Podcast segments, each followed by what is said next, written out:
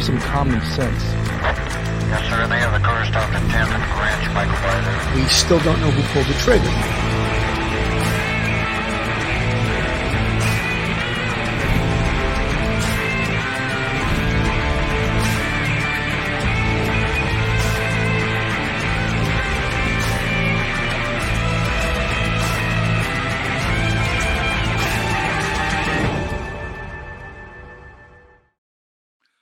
Everyone, and welcome to Police Off the Cuff Real Crime Stories. I'm your host, retired NYPD Sergeant Bill Cannon. I want to wish everyone a happy new year. You know, we've been covering this case since the very beginning, the very beginning, of course, being November 13th, when the, the bodies of four Idaho University University students were discovered in their home off campus. It's the case is moving forward. Uh, we none of us could have been happier when there was an arrest made in this case.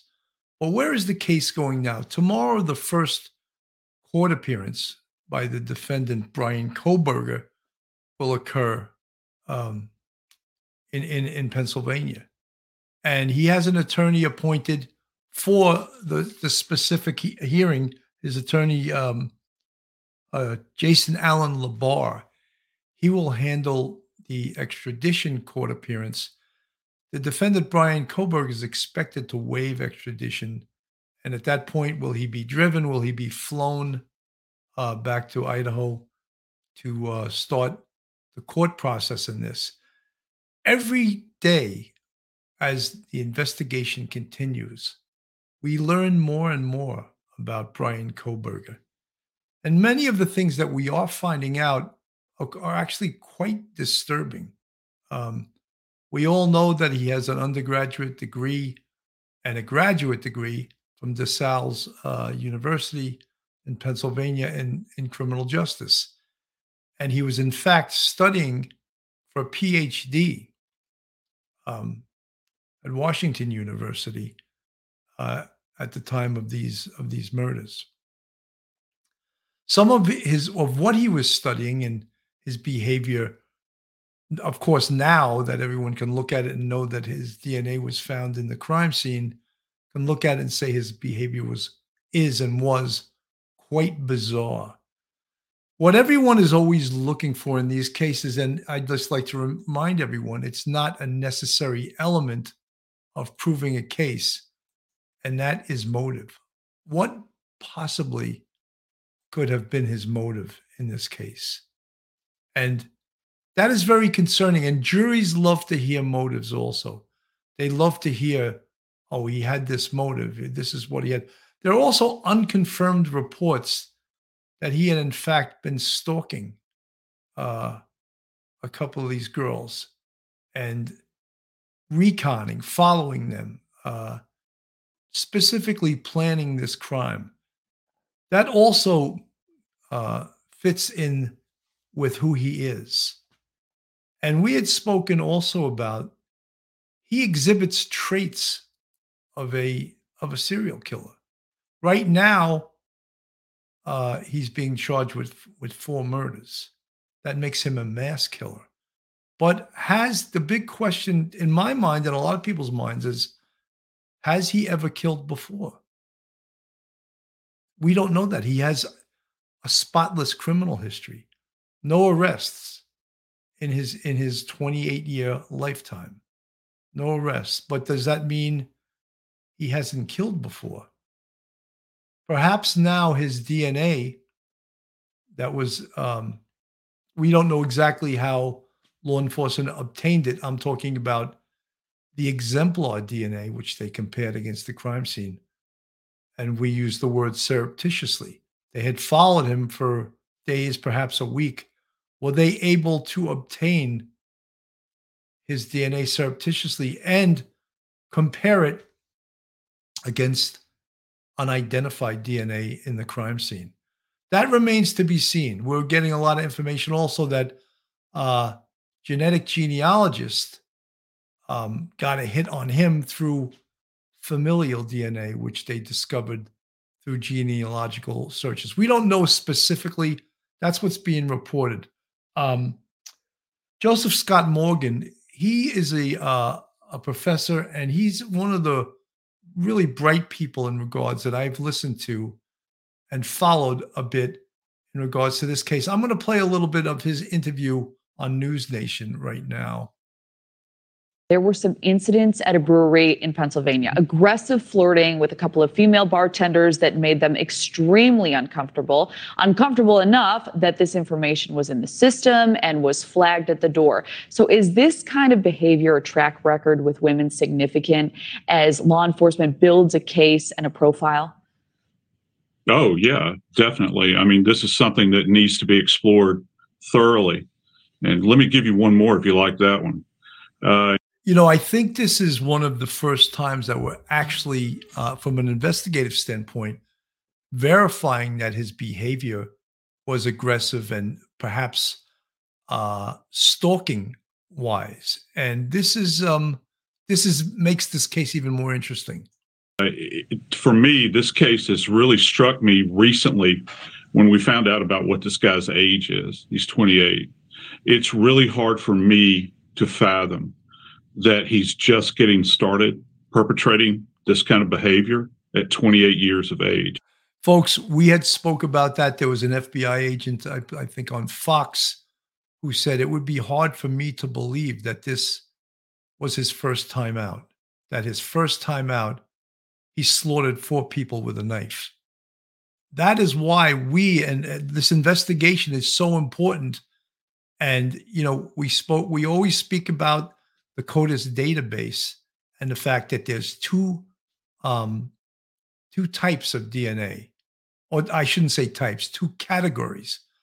One is offender DNA, which is DNA that's in the CODIS database that is from people that have been arrested for felonies and certain misdemeanors.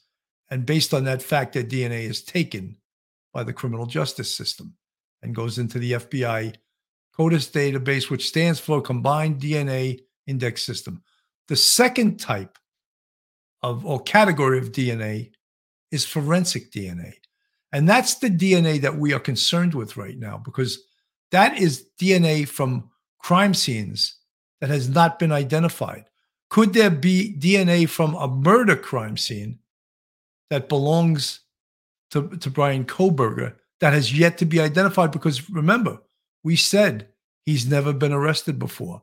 That's one of the interesting things that must be investigated, must be explored.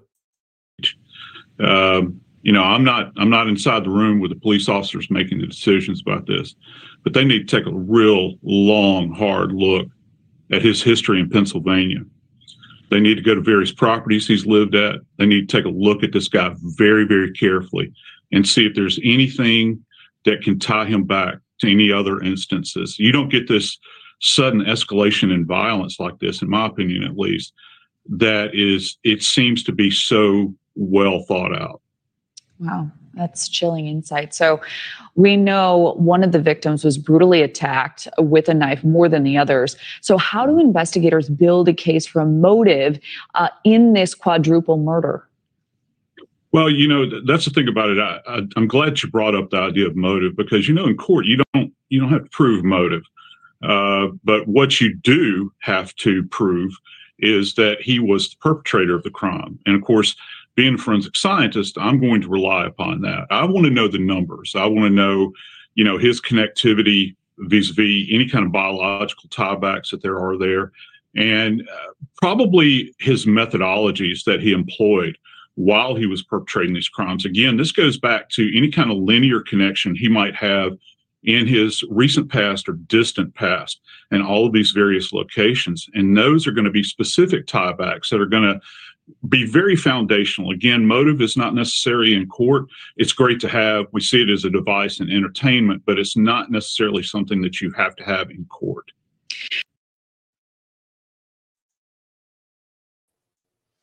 Phil Grimaldi, straight out of Brooklyn. You never know when he could just show up out of nowhere. He's uh, he's in the area. Uh, welcome to the show, retired NYPD detective Phil Grimaldi. How you doing today, Phil? I'm doing good, uh, Billy. Thank you for having me on. And yeah, th- this case is so riveting. Uh, I heard you talking about motive. I was trying to listen as I was setting up, and I think that uh, yeah, obviously it's not required uh, in court to get a conviction motive, but uh, I think the motive is starting to come together here. He sounded like he was obsessed, and perhaps there was some type of an interaction with uh, one or two of the victims in this case, and uh, that may have been the uh, reason that he targeted them for these uh, horrific murders. Steffi D, thank you so much for the 1999 super chat. Very much appreciated. You know, folks, this is um, well, well, someone is, was asking in the chat before, what do you think was the piece of evidence that you know made him a suspect? And first, the first thing we said right when it happened was the white Hyundai Elantra. That was the single most important piece of evidence. When that car was caught on video, and you know, we don't know if it was a ring camera. We know it's been well publicized that that gas station saw it zooming by at a time consistent with the time around or right after the murders. It was a huge piece of evidence. Now, even though it, the police put it out, that, oh, we're looking to speak to the occupants of that car, and they said occupants, and we don't know yet if it was an occupant or occupants. We'll find that out down the road. But we knew right away that that's not a witness car this is a perpetrator car. And they're really looking for that. So when it came back that there was 22,000 Hyundai Elantras in the state of Idaho that they had to check out, there were ways to narrow that down. And uh, one of the ways was to go to the local colleges. And I'm not saying they did this, but they could have. Uh, this could have been one of their investigative tools was to go and see how many Elantras were registered, white white Elantras, at the specific colleges in the area, because everyone that goes to a college has to register their vehicle with security.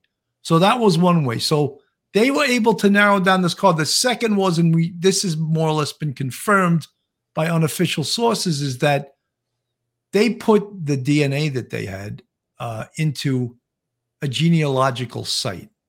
And that comes from CeCe Moore. It comes from a, quite a few reporters. And they got a hit on someone in his family. It could have been his father's DNA, could because uh, his father was in the service. I believe he was in the army. They got a hit, and then they started looking closer and closer, and that's how apparently he became a suspect. Brilliant, brilliant, brilliant investigative uh, resources, brilliant investigative tools they used and it's not over. They're still conducting this investigation. Phil. Well, bottom line is that the uh, the vehicle, like you said, that was probably one of the most important pieces of evidence that was made public. That this vehicle was being sought, perhaps was in the area and may have seen so, uh, something or someone. Uh, it sounds like there was a little bit more to it. That maybe they felt that this was the perpetrator's vehicle, as you said, Bill, early on. But wherever that video was recovered from, and I believe it was reported that it was from a gas station that the vehicle was speeding by. Now you have a direction. You know where the car was coming from. You know where the car was heading. So again, you would either back up a little bit and look for further video cameras, or you would go forward and look for uh, video cameras in the direction that that car was traveling. And it seems to me now the videos they put out, you couldn't tell what that car was. It was a white blur to me, pretty much. I mean, they were calling it a Hyundai Elantra pretty early on. Perhaps they did have other video. That's what I'm thinking. And as far as the DNA evidence, they recovered DNA evidence at the crime scene obviously went into CODIS. There was no hit. Uh, this suspect doesn't have a criminal record, but they went into the genealogical um, uh, sites and they were able to come up with a familiar DNA and they connected it through, you know, doing all the investigative work. You connect the dots and they came up with the suspect. And then they did some surveillance on him, apparently, is what's being reported as of today, uh, for a few days before the actual arrest is made. And I guess the, uh, you know, the investigation was really going in the right direction. It was building. They came up with, uh, you know the DNA evidence. They were able to secure an arrest warrant, and they were able to get in there and uh, and make the arrest. You know, folks, uh, that's basically when Phil says connecting the dots it's oversimplification, but it's so true. That's what we call it in law enforcement. That's what investigators call it. And it's so exciting when you connect the dots and you start getting the picture, the picture as to what occurred. And that's that's why something so simple to say, you know, connect the dots. It's so true. Let me play a little bit more of this. Yeah, and again, uh, Kelly, I'm glad that you mentioned the idea of system. He's not a forensic scientist. He has not been studying forensic science. Uh, there was an article that came out earlier today where it was conflating, I think, some of his studies with the study of forensic science. Nothing could be further from the truth. He's a studier of behavior. That's what he was going into criminal behavior. All right. Forensic science and those things are not the same thing. So he's not going to have the same skill set, say, for instance, as somebody that would have worked in the forensic sciences. Uh, he might have an understanding, at least from a spectator stand, uh, point of view, from how crime scenes are processed, but he's not going to know everything. Trust me, in this particular case, he is going to be um, limited in his knowledge of forensic science. He may have made attempts by virtue of what he's seen or witnessed or heard in the classroom to mask some behaviors, but I can almost promise you he's left some trace behind. That's how they've gotten their hands on him at this point, and that's how this tale is going to be told. Well, well I, I think that we're products of the environment, you know, in which we are introduced into. He has an interest, obviously, in study of criminal behavior. Uh, you know, and the fact that he went to such a fine scholar as Katherine Ramsland to sit there and be in her class is not necessarily surprising. Um, again, uh, you can't, uh, not you, but just in general, you can't conflate, you know, his his worldview with those of us that study behavior and criminal behavior and also forensic sciences. Uh, he just sought out the information just like any other accused might that has been accused of some kind of horrific crime. You're going to go and, and sit around and try to learn uh, what you can about how things, if you're, if you're looking to defeat a lock, in in in a, a, residence or something like that wouldn't it be cool if you could learn it from a locksmith or see what they do it, it's it's essentially the same thing but you know in very broad terms he's he's in a scholarly environment. He's not in an applied environment uh, where he is learning from uh, point A to point B to to Z about how the process necessarily works. It's a very broad banded kind of environment that he's in. So the fact that he went there, he's a Pennsylvania resident. It's not too far away. Um, is kind of interesting. I think what's more interesting to me at this point is why why Washington State fine school, but why why did he choose to travel all the way across the country?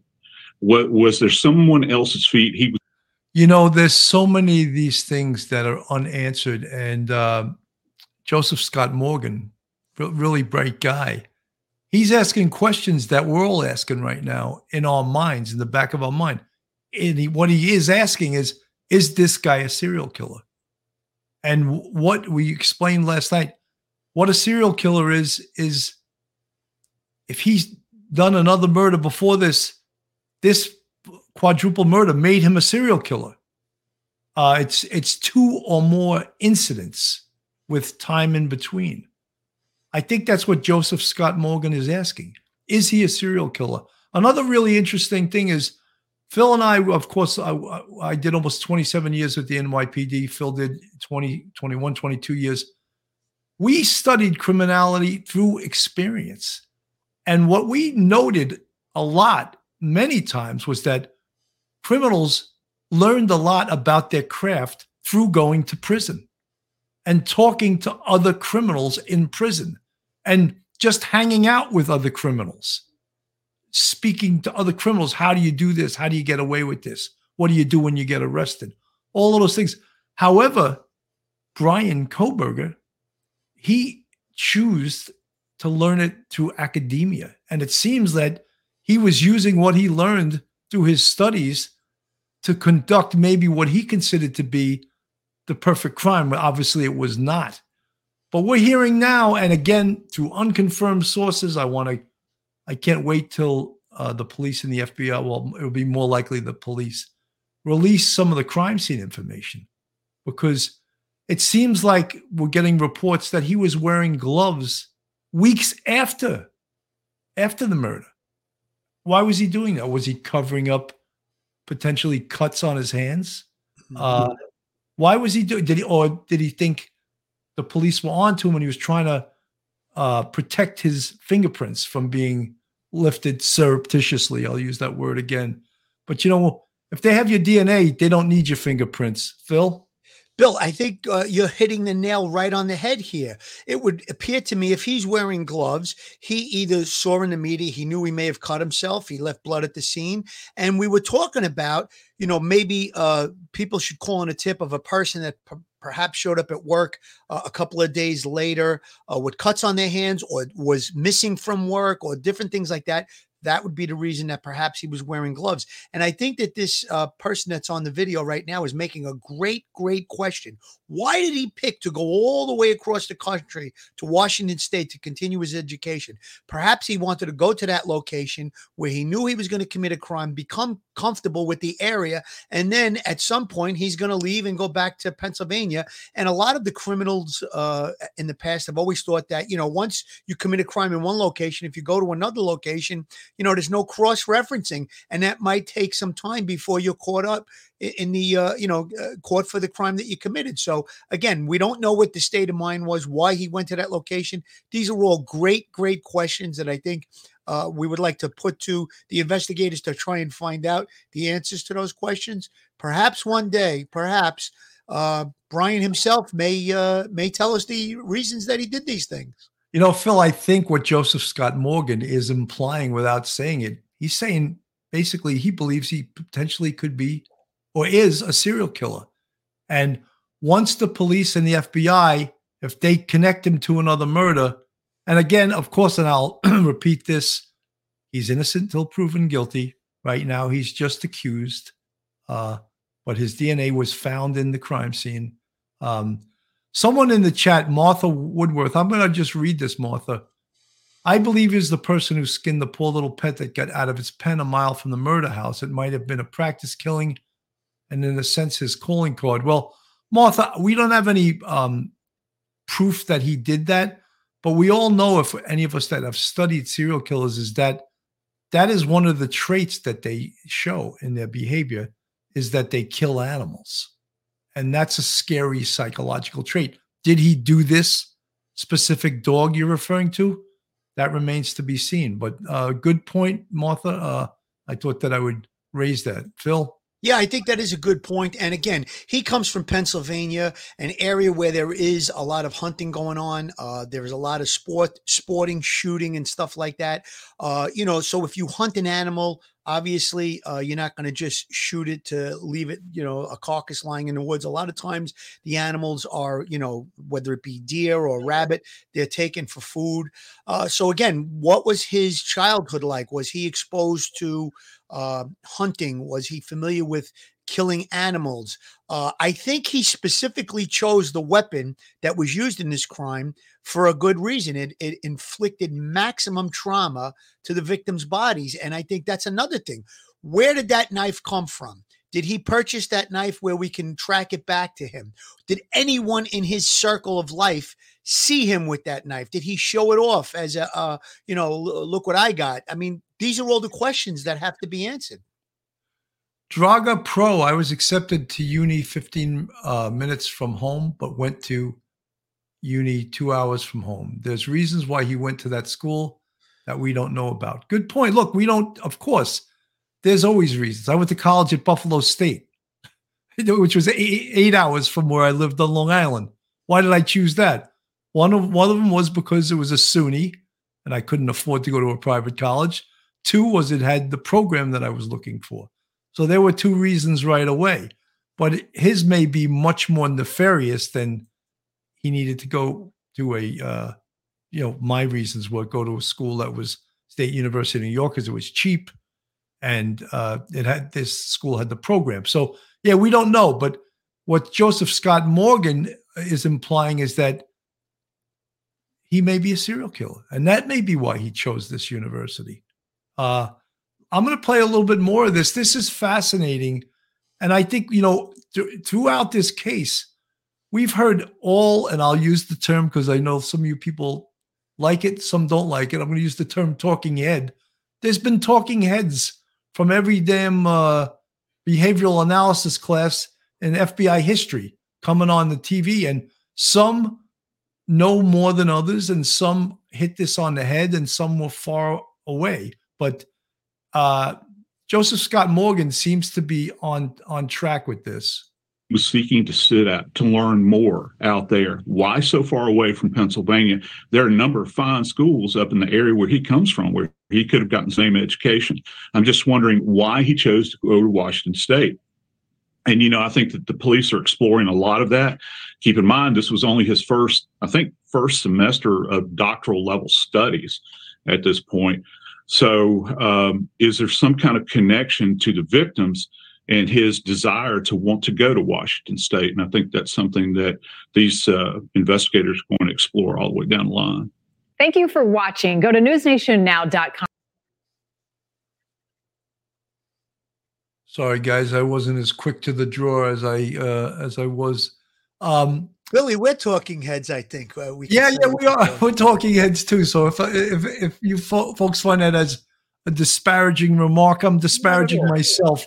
I'm using self-deprecating humor. There's another Cannonism. I'll use the word deprecation, a self-deprecating humor, but it is somewhat fascinating as to why someone in the chat said, "Oh, maybe he got a scholarship."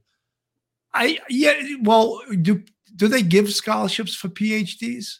I don't know. Maybe they would give grant and aid, or you could get uh, aid, but I don't know if they give scholarships. I don't think scholarships for a PhD. I think yeah, there's there's obviously different forms of aid and uh, you know and loans and stuff like that. But uh, listen, it could be a nefarious reason, or it could be something very simple that uh, you know the the person he wanted to study under was at that specific uh, college. So again, I, I think that's a great question. We really should uh, stay tuned and try and find out what the answer is going to be on that. But uh, you know, uh, the fact that we're talking about that he could be a serial killer. Initially, when this case went down, I didn't think it was going in that direction. However, I've changed my opinion now, and I think there's a, a probably a, a large possibility that he may have killed before because we talked about it yesterday. You don't get on a ladder at the top; you get on at the bottom and work. You graduate up.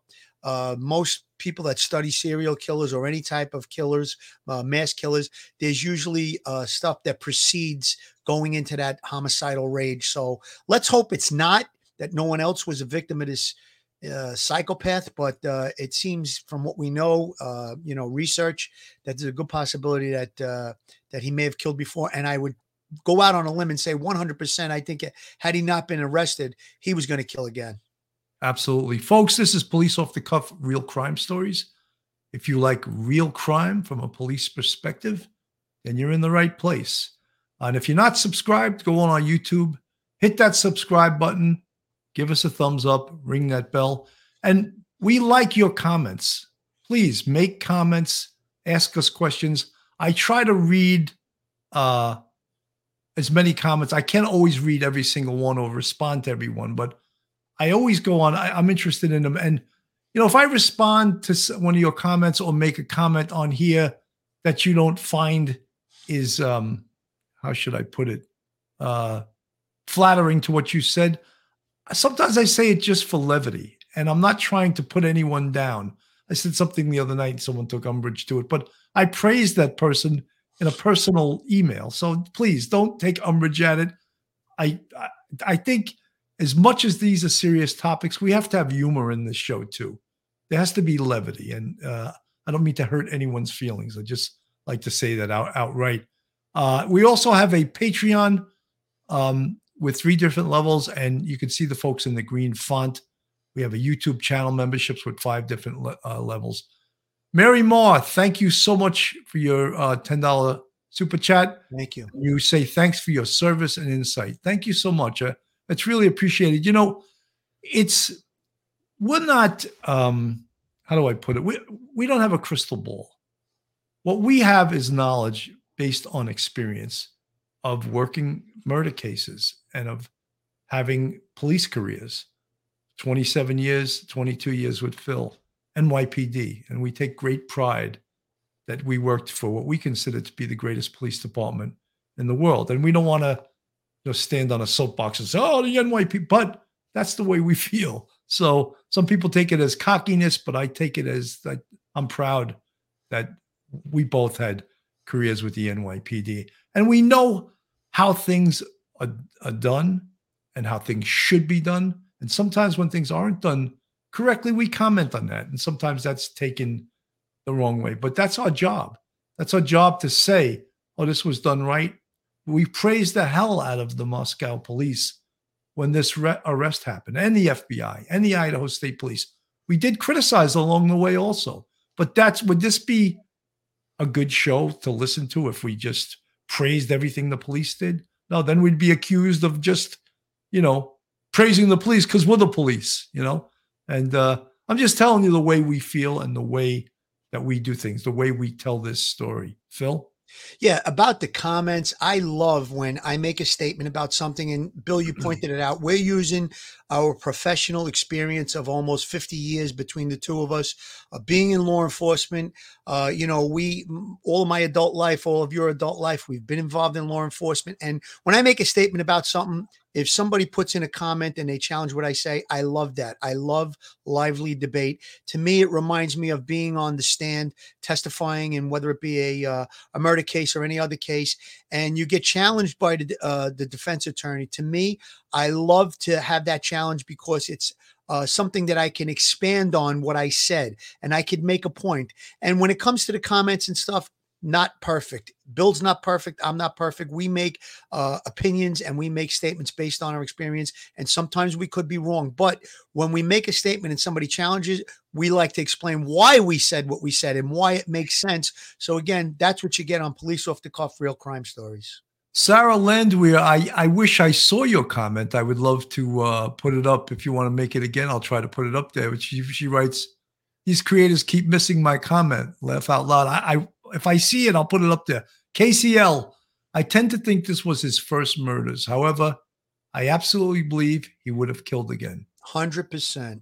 Yeah, KCL, I think there's no doubt of that. I'm, I'm starting to feel, though, or think that he potentially could have killed before this. And I didn't think that in the beginning. I didn't think that this was the work of a serial killer. And I'm starting to think that there's a potential that uh, this could have been a serial killer. Uh, let's play a little of this. Tracking his return to Idaho. He was caught last week in Pennsylvania, seven weeks after the stabbings of those four college students.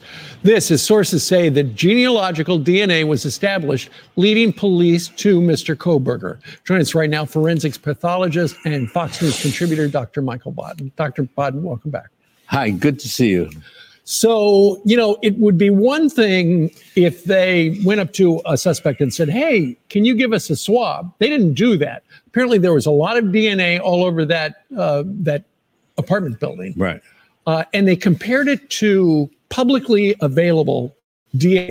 It sounds like somebody in his family did one of those 23andMe things or was in a government uh, law enforcement database and they tracked it down to him through them. Yeah, th- that's a possibility. The only caution we should have is this is all unofficial information 100%. released on the internet. And once uh, he's gotten back to uh, Moscow from Pennsylvania, will extradited perhaps in a, today or tomorrow. Right. then the prosecutor in uh, in Idaho will be able to present to have a hearing on the, uh, the warrant that they uh, they have Mm-hmm. and release the information uh, on which uh, uh, he uh, uh, his arrest is based, Right. which might include DNA. But in, to do DNA, he has to have left some DNA at the scene. Right. And with all the blood there, most 99% of it would probably be from the victims. Right. Whereas his DNA would only be there if he probably wore gloves or they would have had fingerprints and cutting himself because blood is slippery and he, the, when you cut a, Yeah. stab a lot of people, you might cut yourself. Or if one of the victims had scratched him and had it under her fingernails. Right. So the DNA is a possibility. But the Elantra car, the, the, the Hyundai car, uh, may also be a uh, uh, important as because they followed the car. According to the internet, the the uh, and what's been released so far, the car left uh, Moscow, driven by his father, going to Pennsylvania Right.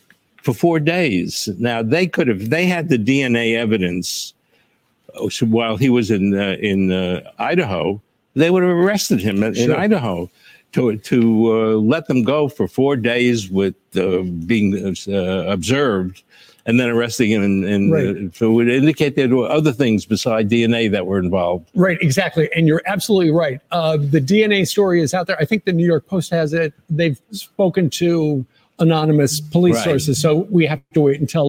Folks, what we predicted was that they were on his tail. All right. They had the genealogical um, connection through doing uh, genealogical DNA. However, when they're following him, they, c- again, I'm going to use that word, they could surreptitiously get his DNA either from a cup, a can, a bottle, something he touched without him knowing about it. Anything he disreg- uh, discarded. Uh, they could follow him into a restaurant. If he ate his food, they could wait till he left and grab his food and get DNA off of that.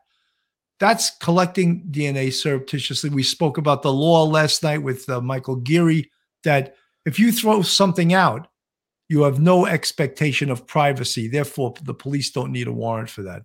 So the reason I think they got the DNA that way was because in the crime scene, they have unidentified DNA that belongs to the perpetrator. If they could have gotten a real exemplar from a surreptitious collection of his DNA while they were following him and, and compared that DNA to the crime scene, boom, that's a better hit than even CODIS, right? It's a live DNA exemplar right to the hit of the unidentified DNA from the crime scene. That is how I think they may have initially gotten the genealogical hit, but to solidify that, I believe they would have collected his actual DNA. Sounds logical to me, Bill. Absolutely. Maria Fernandez, thank you for the 249 super sticker. Uh, Pamela White, thank you for the $5 one. And Fremont Pathfinder, thank you so much for the 199 super sticker. Guys, this is um this is really a fascinating case because it it hits on all cylinders of investigation. The art, the science of investigation. And it really is, you know, we can never lose sight of the fact that four young people lost their lives to to an animal that did this to them. However, then we when we step back and look at this investigation on how he was identified, what is the investigation like moving forward? And it's still a huge, huge investigation moving forward. The police are working on it, the FBI is working on it because could someone like this with a, a sharp attorney beat a case like this? And we talk about the science. The science is tough to thwart, but he's the attorney he has now is just for his extradition. When he goes back to Idaho, I don't know what the means are of his family. It doesn't seem like he's a legal aid attorney candidate. You pra- practically have to have no money to get a legal aid attorney. So it very well could be that his family hires a private attorney. So are they going to get some top hired gun from the from the state of Idaho that's a top attorney? That remains to be seen. But this case, they have to again ad nauseum cross T's and dot I's and bring the strongest possible case, which includes not just the forensic evidence, but we talked about the perpology. And that's the study of the background of this perp. Every single thing he does, his education, the car he owns, which already came up in this investigation, people, his friends, his family, his relationships, his his bank account, his finances. How about his credit cards? Did he use a card to buy the knife that they can't find yet, the murder weapon? That would be one way to connect the dots with perhaps he used his card to buy the murder weapon.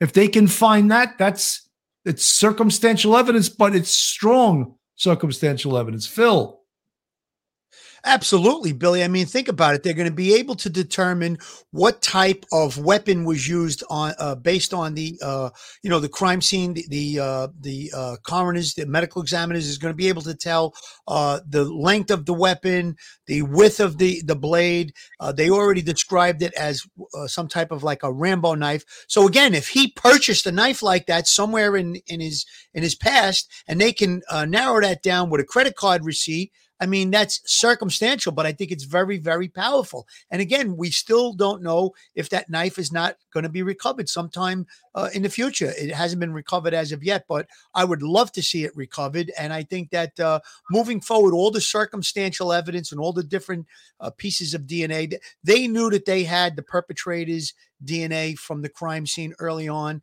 and they just had to connect the dots, and and they did that with the genealogy, and perhaps they did what you said, Bill. Perhaps they did recover his DNA from a discarded piece of garbage, or if they followed him and he threw out uh, a water bottle, a coffee cup, something that would have had his DNA, that could be the link that made them uh, able to uh, execute the arrest warrant. Absolutely sassy but classy. Thank you so much for the 1999 super chat. Thank you. Good afternoon from Florida. Could you please tell me what your thoughts are in regards to what information law enforcement will share with us at the next Moscow update? I think they're going to share very little with you still. I think they're going to start putting things out in dribs and drabs. And, you know, everyone always says, oh, the uh, indictment affidavit, the indictment information will tell us a lot. It's not going to tell you much. It really isn't. I think they're going to just release as little as possible. What we are all interested in, of course, number one, and uh, sassy but classy, I'll speak for you too. We're all interested in motive. Why the hell did he do this? Why? What was the reason he did that? Every single person that follows this case wants to know motive.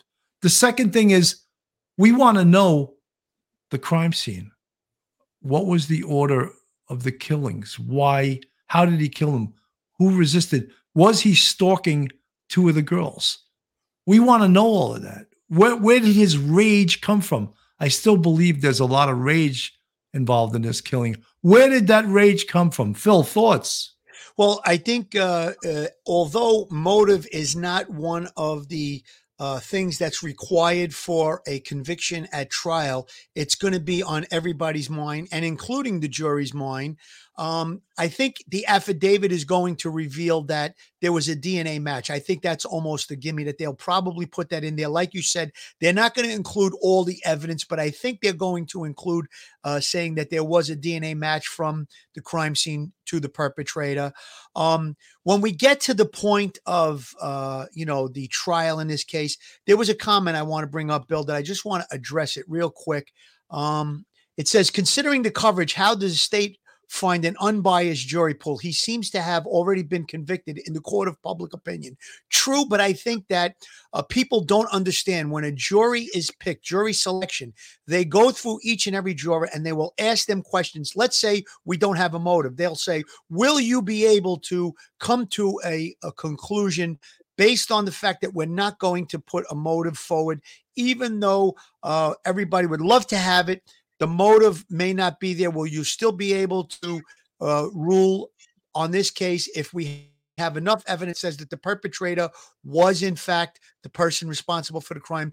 There's extensive questioning when you do jury selection and again you have to put all your biases aside and then a lot of times the uh, jurors if they can't come to that uh, agreement they will be uh, removed from the jury pool and that's how a jury is picked. So it's difficult but not impossible you know, one of the things I wanted to say, and of course, it's getting way ahead of ourselves. I would not be surprised whatsoever that a judge grants a change of venue for this uh, if this case does go sure. to trial. The reason being is that, look, this small town of Moscow, Idaho, the university is the centerpiece of this community. 2,000 people from the community work at that university. You think they can find an unbiased jury pool in this town. So I would not, I know it's getting ahead. There's so many things they have to do before that. I would think any defense attorney worth his salt, that would be one of the first things he asks is that I would like a change of venue. And I think because this also is a potential death penalty case, I think that a judge would grant this. I agree with you, Billy, because don't forget, this is a very emotional case.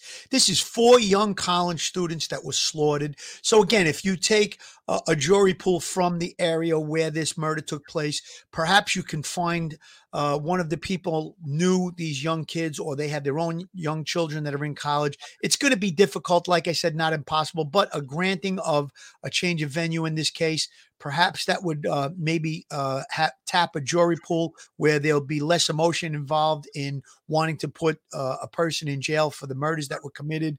Uh, I think that's going to be some of the things that the legal process is going to work its way through, and uh, decisions will be made. It'll be analyzed. It'll be uh, argued on both sides. And again, I don't see it as a major problem in this case because, uh, like I said, you go through extensive questioning when you're a juror on a on a homicide case, specifically a, a quadruple homicide case. And you have to be open minded. You cannot go in there. Everyone is afforded, uh, you know, innocent until proven guilty by a court of law. That's the standard we have in this country, and that's what will be expected of the jurors. Uh, Wadoon, thank you for the $2 super chat. Grat, EDU and criminology could be danger to society. Yes, absolutely. Someone else said in the chat that his parents have gone bankrupt twice. They don't have a lot of money. Do they own that house? They'll tell him to sell it or to take a mortgage out on the house for his defense because that's what you'll need for a case like this. This is a trial that could last three to six months easily. And what else will defense attorneys want? They'll want private investigators to investigate this case also, to try doubt. They try to create doubt beyond a reasonable doubt. That's how someone has to be convicted. And a defense attorney's job is to create doubt. Let's go back to Michael Baden a little bit here. Uh, the indictment is unsealed. But one of the other stories that is floating around there is that uh, apparently somebody close to law enforcement has said that they looked at his cell phone data and they were able to synchronize his cell phone with the cell phones of the people who were murdered. It's it's called geofencing, and essentially, they were in the same spots all over. Phil, I have to give us a round of applause. We said that on day one or day two. There's something called. He's acting like he invented it. There's something called geofencing right, that can right. pull up every single electronic device in a specific area at a specific time. It costs a fortune because law enforcement has to pay thousands of dollars per day to for that information coming from those cell towers. But it's an incredible, incredible technology. Also, Billy, I talked about it before we went on the air. Uh, they can also ping they, they can go into his cell phone and the victim's cell phone and see if the cell phones were ever connected to the same cell tower at any time in the past. So that'll be important looking to see if he stalked these individuals. So if we have a cell cell phone uh, pinging at a, a, cell tower and it's his and one of the victims or perhaps multiple victims that would mean that they were in the same general area at the same time. That's all going to be part of the uh, further investigation that's going to be happening going forward Absolutely. Over town. Yeah, that would be all would be very important in uh, a trial, but uh, to see if that's enough evidence to make him the murderer. But uh, uh what's going to be interesting, first of all, they got to make sure he doesn't uh, commit suicide, so he'd be on suicide watch, and going through his uh, his cell phone and other data to understand why he was tracking these three people. Yeah. You know, what what caused him to pick these people out? He had this bizarre uh, research report from uh, the college in Pennsylvania that he was doing. You know, why interviewing criminals as to why they kill people and how they feel. So there are a lot of uh, potential red flags for motive and for whether or not sure. it could have been prevented. Well, uh, if he does uh, is extradited tomorrow. We're going to find out more what is in the document from within a few days that the prosecutor could release all that information in court. State. Fascinating information. So we're apt tomorrow maybe to get some more information because tomorrow is his uh, extradition hearing. I wouldn't expect to get much from the extradition hearing. Uh, Southern mm. Mom, thank you for the 999 super chat. His current lawyer told NBC that BK and his father were pulled over twice for traffic stops in Indiana on a trip back to PA. Wonder if that was related to FBI trailing BK. Southern mom, it probably was, undoubtedly. the FBI's plugged in with local law enforcement. They could have, uh, through a cell phone call, uh, called uh, the radio car that was in that vicinity or called the police station that covers that highway and said, please get a radio car out here and pull this car over. We How about putting a tracker on the car? That would might have been a ruse to put the well, but the, you Phil, you would need a warrant to do that. You, okay. you know, so yeah, if they they could have gotten a warrant, but uh, I think that you could have someone pulled over uh, innocuously. Um, you know, the FBI could have seen some kind of traffic infraction and said, "Would you pull this car over?" And then they could explain it to the state police or the highway police, whatever police that pulled them all. Southern Mom, thank you. That's a great. Uh, that's a great little tidbit of information. Also, Billy, uh, cops are wearing body worn cameras. Perhaps uh, pull him over. They can get a, a, an updated look at him to see if they perhaps maybe look at his hands to see if there was some scars and things like that. Again, maybe it was just uh, they were speeding and got pulled over, but chances are that there was a, a, a good chance that it was uh, it was staged. You know, one hundred percent. It could have been staged. You know, I wanted to. I, I, this woman um, who was on Cuomo, and I played her, uh, played what she said a couple of times. She's one of the most brilliant uh, genealogists in the world, I would say. Uh, her name is CeCe Moore, and she explains pretty well um, to Chris Cuomo about what uh, the DNA process is. I just want to play a little bit, and it's not a long piece, but her name is CeCe Moore. She's one of the top uh, genetic genealogists in the world. And so it's very rare that we will find a close family member, and certainly not the suspect, in our genetic genealogy databases. So, what we're looking for are people who share what we consider significant amounts of DNA, but it can be less than 1% of their DNA. If you share only 1% of your DNA, then you're likely third cousins with someone, which means you share your great great grandparents. And so we get a whole list of people that share segments of DNA with this unknown person we're trying to identify. And we can reverse engineer their family tree by who they're related to. So the only reason two people would share these significant stretches of DNA across their genome is if they have a common ancestor in their family tree. They have to have inherited that DNA Understood. from someone back in that tree. And so hopefully you'll get matches to different lines their mother's side, their father's side. In some cases, you get all four grandparents' lines. And there's we all have unique family trees except for our full siblings. And so if you're able to put enough of those ancestors back in that tree and piece it together, that's going to narrow it down to just one immediate family. Sometimes you can't get quite that far, so you might right. have to look at first cousins if you can only get to grandparents. But that's how we do it. We're not using close relatives in most of these cases. It's usually people who won't even know the suspect. Understood. You still need a name, though. You need somewhere to start. So they have to have well, something that right. helps. Getting the name is the other, that's part B of the investigation. He's talking about part A. Duty Ron is on the air. Duty Ron, thank you for the $10 super chat. Duty Ron says, Great job, Bill and Phil. We said the cell forensics and the science would solve this case from early on. Duty Ron, thank you so much and thank you for your support he's like a celebrity. He comes into the chat and people like Duty runs in the chat. like, oh my good god, man, Duty Ron, good man. he's a good man, with like he, he's a celebrity on my site. You know, it's pretty good though. I, I, I like that. I like that. So it's yeah, Phil. That's amazing to me. So they they track someone in the family tree, and then you put the tree together, the family tree, which is not so easy. She sped through all the investigation that that entails. But fascinating, fascinating. And that DNA, when it came out as a science, I think they said around 1986. I think the first identification utilizing DNA in New York City was 1997. And it was a serial killer by the name of Arohn Kee. So even though it was around for 10 or 11 years, it took 11 years for the first use of it in New York City that actually identified a serial killer.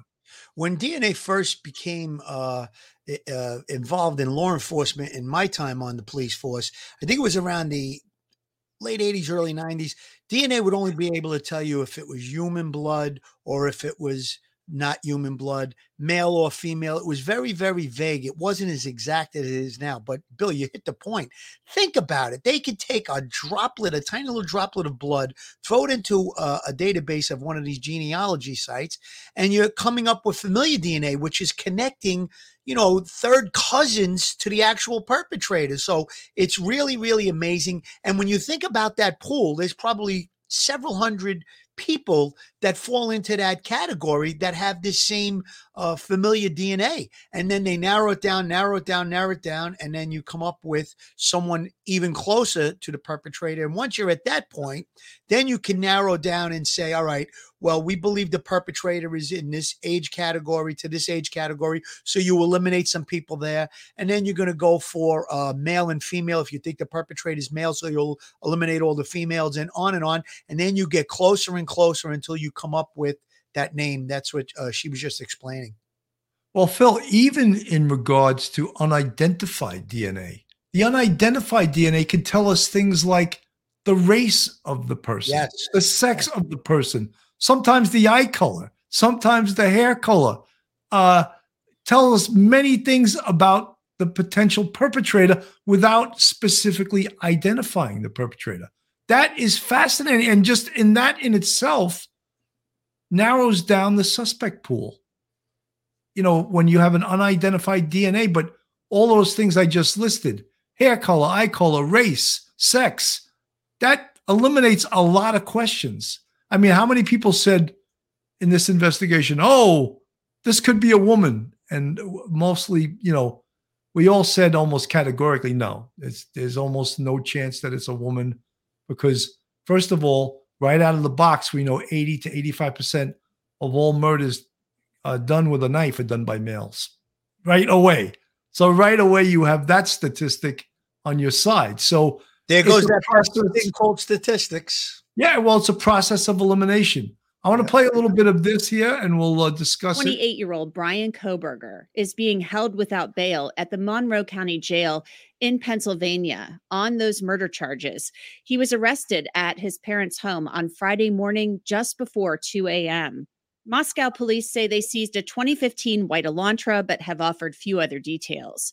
Kohberger faces four counts of first degree murder and one count of felony burglary and will have to be extradited to Idaho to face charges for the murders of Kaylee Goncalves, Maddie Mogen, Ethan Chapin, and Xana Kernodle. Police executed a search warrant at Kohberger's apartment in Pullman, Washington, Friday. Kohberger was a PhD student at Washington State University studying criminal justice and criminology. Washington State University is about 10 miles from Moscow, Idaho, where those murders were committed on November 13th. A spokesperson for the university said Kohberger had just completed his first semester in the program.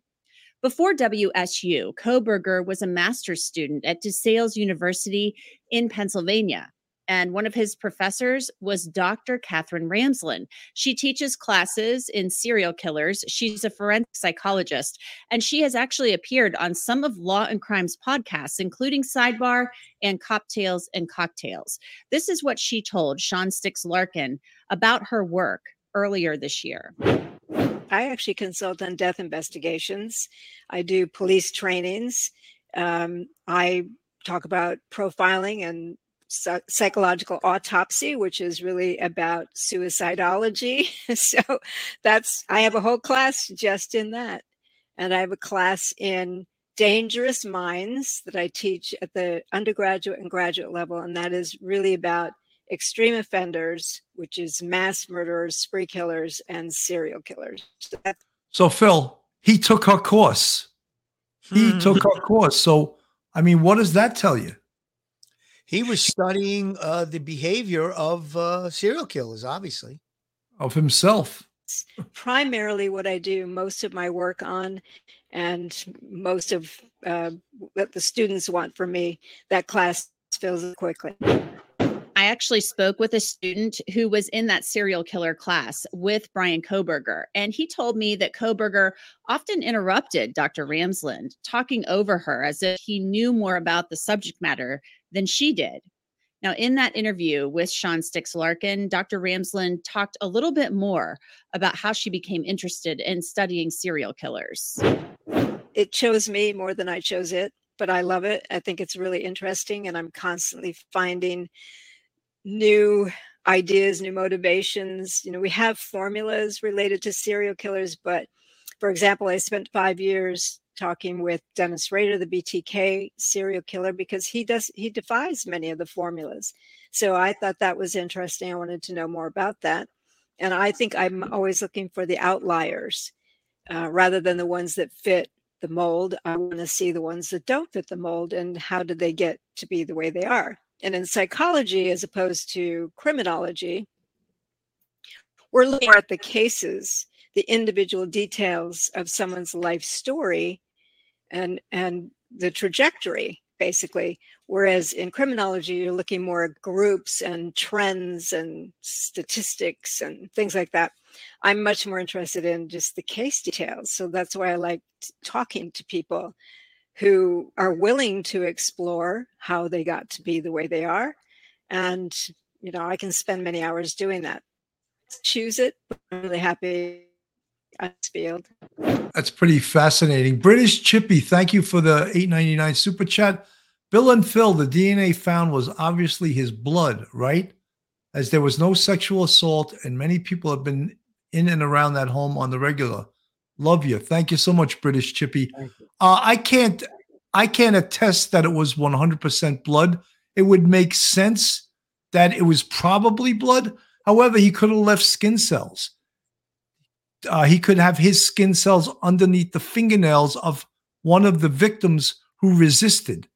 He could have left sweat. He could have left fi- hairs and fibers, that type of thing. So we don't know if specifically uh, the DNA was obtained from blood DNA. We don't. We're not clear with that. They haven't released that.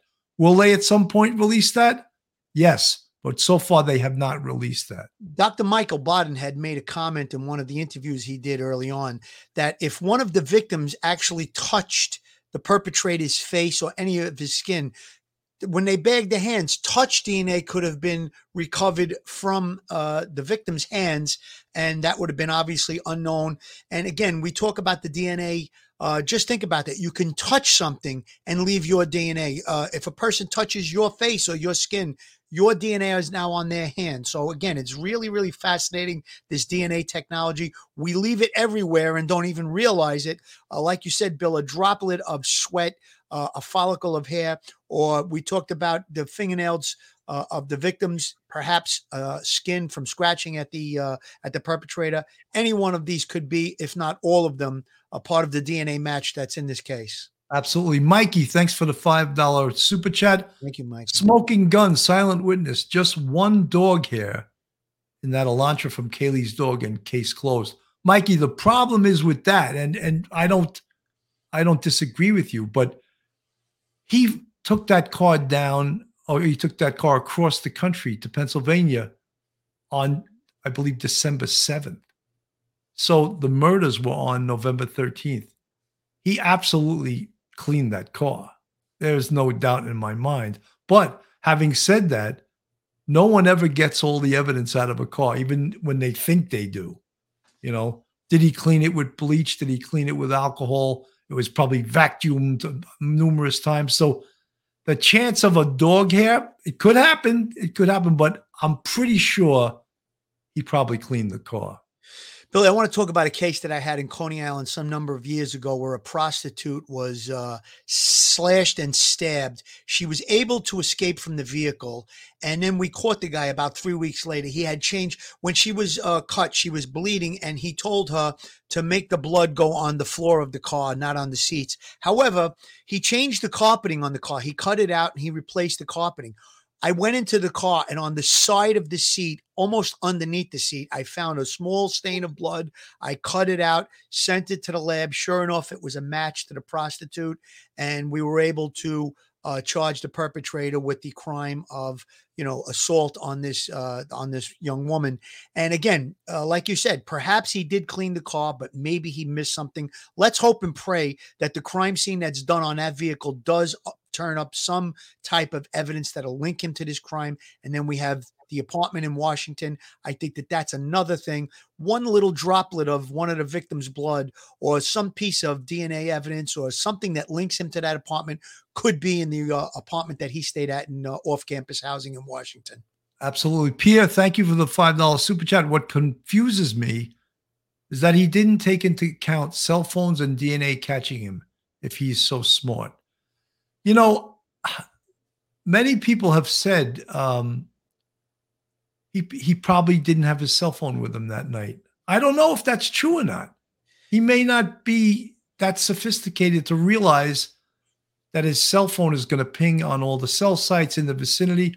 He may have had his cell phone and turned it off. If he turned it off, again, it's not going to ping those cell sites. DNA, maybe he thought he could do this murder and not leave his DNA at the crime scene. You know, a lot of these guys think they're smarter than law enforcement. And it's proven time after time that, in fact, they are not. You know what, Billy? I think from him studying criminology and criminal justice and studying serial killers, perhaps he didn't, I don't think he went out of his way to get caught, but I think he may have had in his mindset that at some point he is going to get caught, especially after the murder. Like you said, he didn't count on leaving DNA probably didn't do it on purpose, but once he knew that he did, and once he heard that they were looking for this white vehicle, he knew it was just a matter of time. That's what I feel in my heart about this case. And a lot of times, these serial killers, if uh, uh interviews are done of them, they knew they were going to get caught, but the compulsion to kill is there. They have to satisfy this compulsion. And after doing it, he was probably euphor- uh, uh, euphor- euphoric for a while. And I think that that's probably why he was going to kill again. That feeling that you get afterwards. He satisfied that need to kill, that bloodlust. And again, the euphoria takes over. Uh, he's probably uh, coming down off of that and thinking about his next kill. That's why I really believe he was going to kill again. Phil, you know, we had spoken numerous times also. They also did a warrant on his apartment near the University of Washington. And what we said, there's a good possibility because he has all the traits of a serial killer that he took a trophy yes. or a souvenir. And that could be anything. It could be one of the girls' article of clothing, a piece of the hair. They serial killers and murderers like mass murderers like him want to take a souvenir or what they consider a trophy so that at another time they can relive the excitement of the murders. So they're going over each and every one of these warrants with a fine tooth comb, and the FBI and the Moscow police, they know this. They know that what they're looking for. They and you know, a warrant sometimes has to be very specific. But in a case like this, a judge may write up a warrant that's way out here. Like, I'm going to give a lot of leeway because, you know, he may even list that anything that may belong to the girls or one of the crime victims, he can put that in the warrant. But what is that? What is anything that could belong to one of the victims? Gives a lot of leeway, a lot of, and a warrant, as I said, it, it's not a fishing expedition. Sometimes it has to be very specific as to what law enforcement is allowed to look for and what they're allowed to take. Billy, I would uh, definitely be searching to see if this perpetrator had some type of a storage facility. Perhaps, like you said, there may be other victims that he killed. There may be other trophies. Uh, the weapon, you know, th- these are the types of searches that I'm sure that the law enforcement officers are conducting. Now, if he has some type of a storage facility, go in there with a warrant, see if the uh, anything can be recovered in there. Those are all the things that uh, they'll be looking at with regard to the perpology, which we talk about.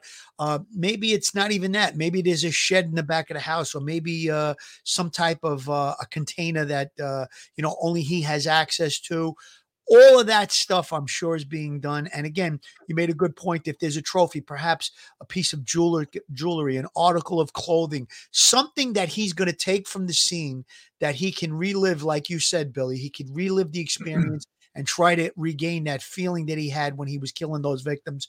Uh, uh I know it sounds crazy and it is psychopathic, but this is what we know from the study of serial killers. Hannah Kin, you know, uh, that's why we're not, you know, we're not uh, mind readers. These guys don't know for sure if he was tracked by his phone. No, we don't know because we don't know if he brought his phone with him or if he brought it with him and had it off. We don't know that yet. But guess who does know? The FBI and the Moscow police know that. They're saying he could have been. A smart person would put some auto streaming content on phone and leave it at home. That's very possible. But I, if, if he's like me or like any number of you guys out there, I almost feel naked these days if I don't have my phone on me. Uh, and that's, I've done that before. I've gotten in the car, oh, my phone, and I run back into the house. Am I the only one that does that? I don't know. And he may not have been thinking of that. You know, yeah, he's smart. Is he that smart? Does he realize that law enforcement tracks your every movement by your phone? He should, but sometimes in haste or people can forget the most simplistic things. Bill, I want to make a point about the cell phone being off. People don't realize it, but I saw on NBC News there was a story about how if you shut off your phone, NBC or Fox, I forget which one it was, but if you shut off your phone, there's still things emitting from your cell phone that will give location. It's not continual like it is when you have it on, but your your cell phone even off and all the latest smartphones will still send a signal sometimes. So again, whether or not he had his phone, we don't know. Yes, that is true. But if he did, it was given a roadmap of where he traveled and what he did. Absolutely. Supergirl, thanks for the 499 super chat. Two universities in Washington State, Washington State University in Pullman and University of Washington, UW in Seattle. Love your channel. Thank you so much, Supergirl. Thank you very That's much. very kind of you. You know, let me just play the rest of this, uh, what we were doing before we got Ramsland also spoke with Cocktails and Cocktails about talking with serial killers face to face and through letters. I assume in your career you've come face to face with a lot of these gentlemen, correct? Yeah, I would eh, not not I'm like you can't just go into prisons and come face to face with them. But yeah, I've talked to them on the phone through correspondence, sometimes in prison. Have you ever gotten that just like this is just pure evil? This guy is just he, he's there's See, nothing. I have a hard about time with the word evil. Okay, gotcha. All right. Because it's kind of a religious context. Um, Okay. Do I think have I I, I don't have a problem with evil. Some of these Nor do people are evil. You know something. I have no problem at all. It's a, a overeducated person that hasn't hasn't rolled around with these people in the street. I'll call them evil. Come face to face with psychopaths? Absolutely. The coldness, the lack of remorse, definitely. Um, so some people, yeah, some people call that evil, but we are finding that it might very well be a brain disorder. Huh. Neuroscience is giving us a lot of information about the brains of psychopaths, and they are they do process things differently. They have very shallow emotional connections. Um, is it something they're born with? If so, that's a different story. As you can imagine, we want to talk to Dr. Ramsland about her experience teaching Bryan Kohberger. We reached out to her and she said that she is not making any statements at this time. That's Fascinating. It really is fascinating. I just want to remind everyone uh, we've seen uh, a lot of people during this case. Linda Cosma, thank you so much for your $10 super chat. And Linda says, thank you for your insight. Thank you so much, Linda. It's very much appreciated. I just want to remind everyone that although behavioral analysis and behavioral analysts are very interesting and they have taken courses in psychology, some are PhDs, some took the FBI course at Quantico. Some of these um, behavioral analysts are FBI agents that some of them taught the course at Quantico, but realize it is not an exact science. It's totally not an exact science. And when people speak in absolutes, that's when I turn off listening to them because when you have a science that's not an exact science and you you're you're speaking as if it's an exact science, it, you're incorrect. We and I always point to the Beltway sniper case. That was one of the worst predictions I've ever heard in my life. Completely they predicted the killer was a male white in his 30s and this, but and everything. He probably didn't have get lunch money to go to school. You know all of these crazy things. And we all know what it turned out to be was a male black 17 and a male black, I believe, 35 that were the two conspirators in the Beltway snipers. So there's a perfect example. People also uh, um, point to the um, the the the bomber, the uh, they, they Kazin, what was his name? Kaczynski? Ted Kaczynski. Ted Kaczynski. Yeah. They pointed to him and they had no clue on him either. His brother turned him in. Yeah. But you, you listen to a lot of profiles. We figured out the bomb. No, you didn't. His brother called up, and I'm not saying it wasn't good police work. That information was put out there, and money talks. A big reward that his own brother turned him in. So the profile for that was not on target either. So I'm not saying this to disparage the FBI. I'm just saying that the science of profiling and of behavioral analysis isn't an exact science. That's my only point. 100% Billy. I want to make two points about the video you just played. Uh, she was talking about uh, evil. Now, till you've met evil, and you and I have both met evil. I'm not talking about when you have a perpetrator for a homicide where it was, let's say, a robbery gone bad or some type of a dispute and someone's drunk and they kill somebody. I'm talking about serial killers. And I've had the occasion to be in the room when a serial kill- killer was confessing to me. And I knew I was in the room with the devil. I saw evil face to face. So I do uh, have uh, experience with evil. I'm sure you do too, Bill. Uh, the other thing, I, point I wanted to make was one of the students that was in school with this perpetrator, Bryan, um, said that he would talk over the teacher as uh, talking like he had more knowledge. That leads me to believe that he may have done other killings before this killing that we're talking about the quadruple homicide of these Idaho students because he was so narcissistic that he would actually talk like he knew more about it than the teacher that was teaching it that leads me to believe he may have done this before Good point. Absolutely. Uh, you know, something, there's so many things that we don't know about this case. And it is fascinating. And as we go along, Phil, I just want you to uh, do this quick commercial break. Joe Murray, attorney at law, have you found yourself in a jam? Are you in need of legal counsel in the New York area? Do you need a victim's advocate? Well, Joe Murray is your man. He's not only an experienced trial attorney, he's also a retired 15 year member of the NYPD. He literally knows both sides of the fence. His website is jmurray law.com. His telephone number is 646 838 1702, or you could email Joe at joe at jmurray law.com. Joe has got tremendous experience in the criminal field, whether it be federal, state, or civil. Great supporter of police off the cuff real crime stories. Absolutely. You know, folks, so what's going on with this case now, of course, is tomorrow is the uh, extradition hearing. He has an attorney for the extradition, probably the attorney almost positively. The attorney for the extradition will not be the same attorney that he has for the um, if he does go to trial, he may not, he may choose to plead. Wouldn't it be great if he chooses to plead guilty? Because then he'll have to tell his story as to what actually happened.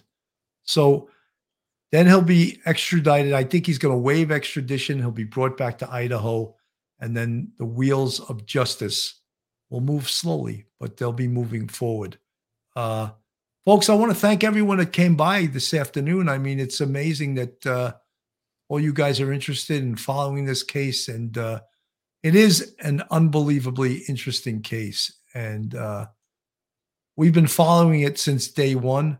And I think we've been uh, pretty accurate with our assessments of what was going to happen, what's going on.